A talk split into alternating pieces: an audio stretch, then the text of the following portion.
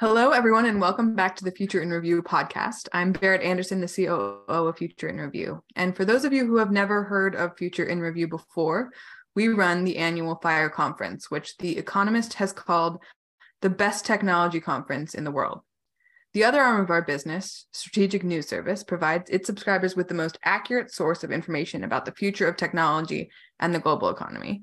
And I'm here today with Evan Anderson, who is, uh, in addition to being my brother, uh, a senior analyst with Future in Review. Our dinner conversations are indeed entertaining, as you might as you might guess, um, with a whole family working in a media company focused on the future of technology and the global economy. Um, but Evan's specialty is specifically lies with um, fighting nation state sponsored intellectual property theft. Um, he is an expert on the Chinese Communist Party and the CEO of INVNT/IP, which is our initiative focused on fighting nation state sponsored intellectual property theft. Um, so I'm he- we're going to talk today a little bit about a series that he has been working on for a while now turns out that with his background, he is thinking a lot about Taiwan these days, as uh, many who watch the moves of the China, Chinese Communist Party are. And he he has just published um, last week the third in a four part series about how to deter an invasion of Taiwan, what the United States can do, and what are the kind of industries and and and systems that we need to shore up in order to make sure that we are resilient to uh, any kind of incursion by the CCP. Is that accurate, Evan? Yep, that's pretty accurate. okay. All right, great. So um, we're talking specifically this week about manufacturing. Um, and I wanted to talk a little bit about, you know, just kind of like the bigger picture dynamics here. So so in your piece you write about credible deterrence when it comes to Taiwan. Can you explain for those who may or not, be as versed in global conflict terminology what does that mean? Yeah so um there there are two parts to it right? So deterrence is what people talk about all the time. And what we're really talking about these days is um, the us and really a large number of allies which is a good thing. In the world there should always i think be large groups of countries that are working to keep the peace um, and that's definitely what's happening here. So we've seen all these, you know, major threats from the CCP about invasion, et cetera. Um, I know it's been on a lot of folks' minds, but um, obviously we have some ability, and particularly allied with Japan and South Korea, Taiwan itself, uh, Australia, the AUKUS agreement, all these other, you know, consortiums of nations, the EU, a lot of trusted partners together are all working to to keep that from happening. Um, and the way that it's traditionally talked about is is the kind of the basics, right? So do the combined nations in question have policies and militaries capable of deterring the CCP from launching some sort of full scale straight on invasion? Um, but I think that there's a lot more to it. And so that's kind of where the credible comes in. Um, the ability and potentially things have been kind of changing in the right direction. I would I would note, by the way, um, but there have been some advances on the Chinese side when it comes to their actual military power, their hard military power and so that's part of what has everyone concerned right? There's been advances in missile technology et cetera that we've seen uh, that make people wonder a little bit uh, a little bit more each year sometimes uh, if if the ccp is developing the capabilities that they are in order to uh, launch a, a actual kinetic invasion of taiwan. Um, but in general there's kind of more to the story and so that's part of what the series has been about. And and the term credible implies all of the things that you might think it would. So, in order to deter the CCP from launching an invasion of Taiwan, we do need those things that have been talked about for years that are kind of the traditional military understanding. But as ties very well into INVNT/IP's work, you also need the ability to wage a war over time.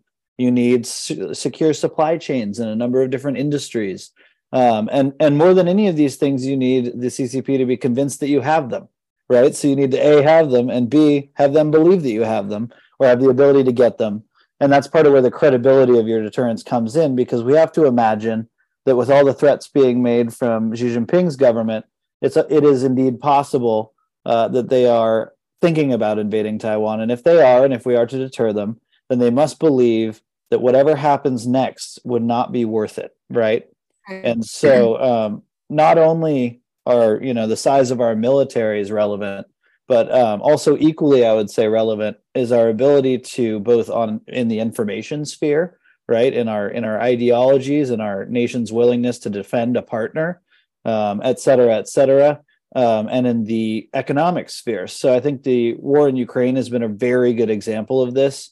Um, there is a lot more going on in any conflict, and really always has been, but but more than ever today, uh, than just tanks and fuel and bullets. Those are very important and obviously critical on the front line. But there's much more to any particularly international conflict that has to do with your economic ability to sustain what you're doing, um, whether you're either side in a conflict, any any set of nations, your ability to support each other, to feed your populations, et cetera. So um, that's really what we've been focusing on is kind of the overarching uh, at various aspects of modern warfare and what we think actually would deter the CCP from doing something rash, uh, and and all the different ways in which that comes down to more than just ammunition and basic goods, right? So, when you th- look at manufacturing in general, how does that fit into like what is your operating belief about the Chinese Communist Party when it comes to manufacturing as a d- deterrent? Is it that if the United States is able to continue to produce X, Y, Z, like, or the Allies are able, you know, what is what is the underlying thesis here about how that would deter an invasion? Yeah.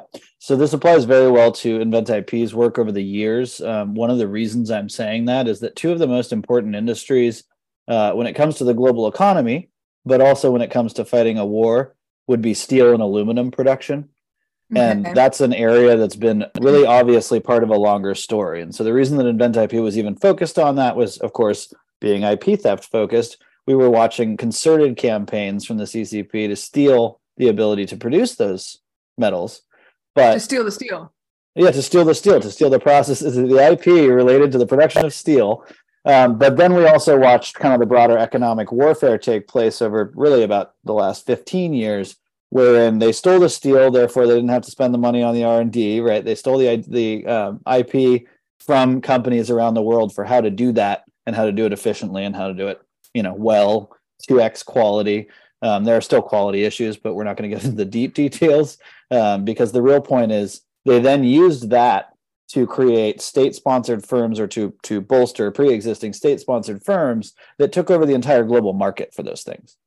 And they th- that's and that story is over. They really did take over the global market. And today we're in a place, and, and I wrote more, much more about this in my piece, but we're in a place where the US has drastically reduced its steel output. So have many of our allies. We still have some sizably productive allies when it comes to steel and aluminum, but it doesn't even compare to what the Chinese produce. And so, um, part of that story is that that is exactly what you would want to do if you a wanted money and wanted to be in control of the global economy, but b also wanted to undermine the ability of your adversaries to make war. And so, one of the things so, that we go ahead. So, so my question there is, um, if if you're looking at the two countries side by side, China and the United States, mm-hmm. historically, the US was a top steel producer, correct? Yeah, for for and many so, many years throughout the last century, we were we were massively, um, really in a lot of manufacturing, not just steel, but yes, right, we were right, a top producer. And so, what would we need to do to get back to that place? Yeah, and I cover like, more it, of this, but do we have? And I guess sorry, just before you answer that, is it a, is it a supply? Like, are we dealing with supply issues that would keep us from renewing our steel manufacturing, or is it a capacity thing? Like, we just need to to expand our production and manufacturing facilities. It's um it's beyond that actually. So one of the ways that this worked on China's behalf, obviously they had cheap labor and to some degree there will always be issues with that in the global economy you know any country that can undercut on cost can essentially remove that industry from another country because if they can produce at the same quality for lower cost they will win out um, yeah but there's more to the story here um, dumping has occurred at, at you know great levels across the planet Um, it's the same thing has been affecting the EU, by the way. So this is not just an American story. This is a manufacturing of of specific and important things outside of China story. Um, and so what what we're really facing is an inability to compete on price, not just because of things like low wages, but because of a concerted government effort to over subsidize an industry, which also leads right. to a concerted government government effort to dump those products on the global market to take out the competition. Right. And so, so it's get, not a fair that, competitive but, environment. But what's? it's not a fair competitive environment. Understand that. Where are we on the supply? Like could we build that stuff back up yes so so none of these things and, and in fact many of our allies also have um, the know-how right and we have the know-how um, neither steel nor aluminum are hard to get uh, raw inputs to production for these aren't you know scarce iron and um, bauxite are not scarce resources they're easy to find in a lot of places um, canada is a great aluminum producer still although it's also been slipping in its global share um, so here's the real answer one of our key advantages here, and one of the things that I believe we can do to reach a, a, higher level of credible deterrence, is to essentially just say no, because it's really about trade more than it's about anything else. So we've raised tariffs. The EU's raised tariffs. We should raise tariffs higher. One mm-hmm. on Chinese goods that we know are being illegally dumped into our markets, um, at some point, that is up to the Trade Department, et cetera. I wouldn't want to even get ahead of them. But I think when you look at the global economy and you look at the implications of losing these industries amongst your allied nations, it's kind of a no brainer that you should not necessarily let an aggressive entity that is declaring itself to be adversarial to you just remove your industry in the name of free trade that they have never respected with your countries, right? So we have actually have the key advantage of having a consortium of nations that can respectfully trade with each other that does not include China, but does include most of the global economy. And those countries really should just be ring fencing the supply chains that they have for really critical goods away from the aggressive adversary so that they would have continuity of supply if there were to be a negative contingency in Taiwan Strait, for instance. Right. So if there what you're saying i think is that there's enough demand between the united states and its allies to support a resurgence of the domestic or relatively domestic near-shored uh, steel and aluminum industries. But only if we have the political will to buy from each other and not from china right? Right. So that is the underlying issue. And i th- those and, are not the only two industries that I covered will in this thing, piece, honestly, but... honestly, I, I I understand what you're saying because the political will thing honestly never works, right? Like it's the cheapest version. So the only way to do that is to create price fencing that allows for the US steel and aluminum or regional steel and aluminum to be cheaper or at cost parity. Yeah, if you wanted to compete on cost alone, you would just see a continuation of the dynamic we've seen for the last 20 years which is that a country that's declaring itself to be adversarial to you and all the other countries in your economy and your global economy is just taking the industries right out of your countries and they don't wind up anywhere else they wind up in the place with the most subsidies and the most targeted action when it comes to promoting their own domestic industry right so um, at some point you cannot solve this problem if you don't agree as a community of nations to stop buying the cheap stuff from the person who's cr- trying to take away your industry industrial capacity by selling it to you cheaply. There is kind of a a hard stop there.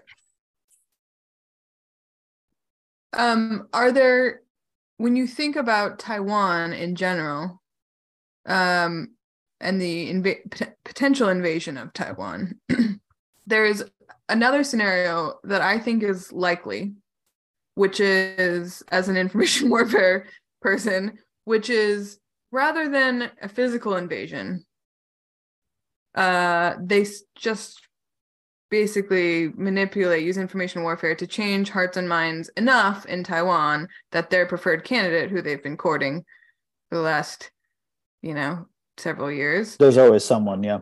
Is elected and then therefore decides to rejoin uh, yeah, I don't worry about that particularly with Taiwan, and that's actually I think where some of the concern about something more kinetic comes from. Um, so far, the PRC has been trying to do that, and it's actually been going hard the other direction. So the the you know polling when it comes to whether people want to join mainland China, particularly I think after the uh, takeover of Hong Kong, I, I, imagine there were a lot more people in Taiwan uh, that would have considered that a possibility before they saw what was done to Hong Kong.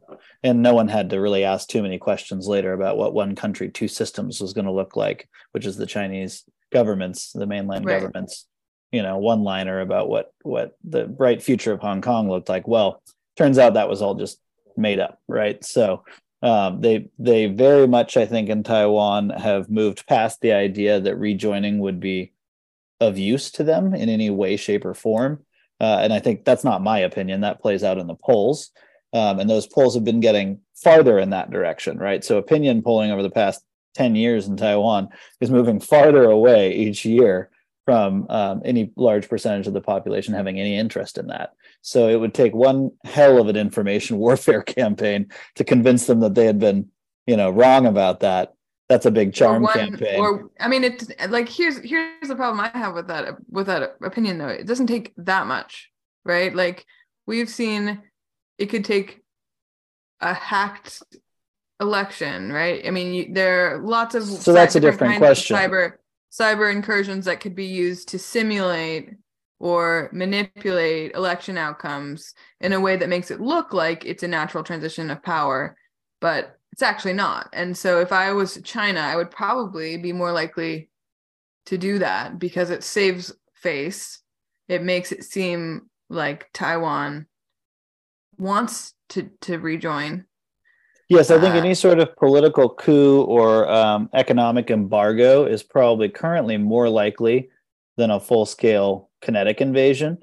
Mm-hmm. Um, but those things would probably be paired in any number of different kind of you know myriad ways so i think that there are probably a lot of moving pieces when it comes to the way that the ccp thinks about it um, and if one thing doesn't work then you move to the next thing so these are right. all problems that need solutions right um, so not only does taiwan need to harden its you know political system from interference um, but it needs to harden its its island from invasion, and it also needs to harden its economy from disruption.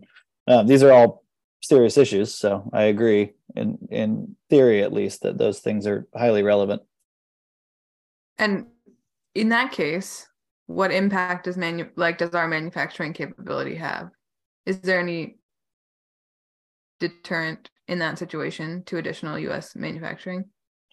To a situation in which Taiwan is um, has some there is, political let's, say there is no physical invasion there's some kind of you're describing it as a coup i would say like it's equally likely or more likely that it would be some kind of cyber incursion into the voting mm-hmm. system or the electoral system combined with mass information misinformation um, in that case, the only way in which manufacturing would be specifically relevant is what is manufactured in Taiwan, which we've covered at great length in uh, SNS and, and in some other podcasts that you and I have done, which is chips, right? And yeah. so in that case, it would be a, an adept way to try to get control of the island and its economy and chips. And uh, those chips are so important to the global economy that the rest of the world can't afford to let them fall directly into a totalitarian dictator's hands. So so more chips.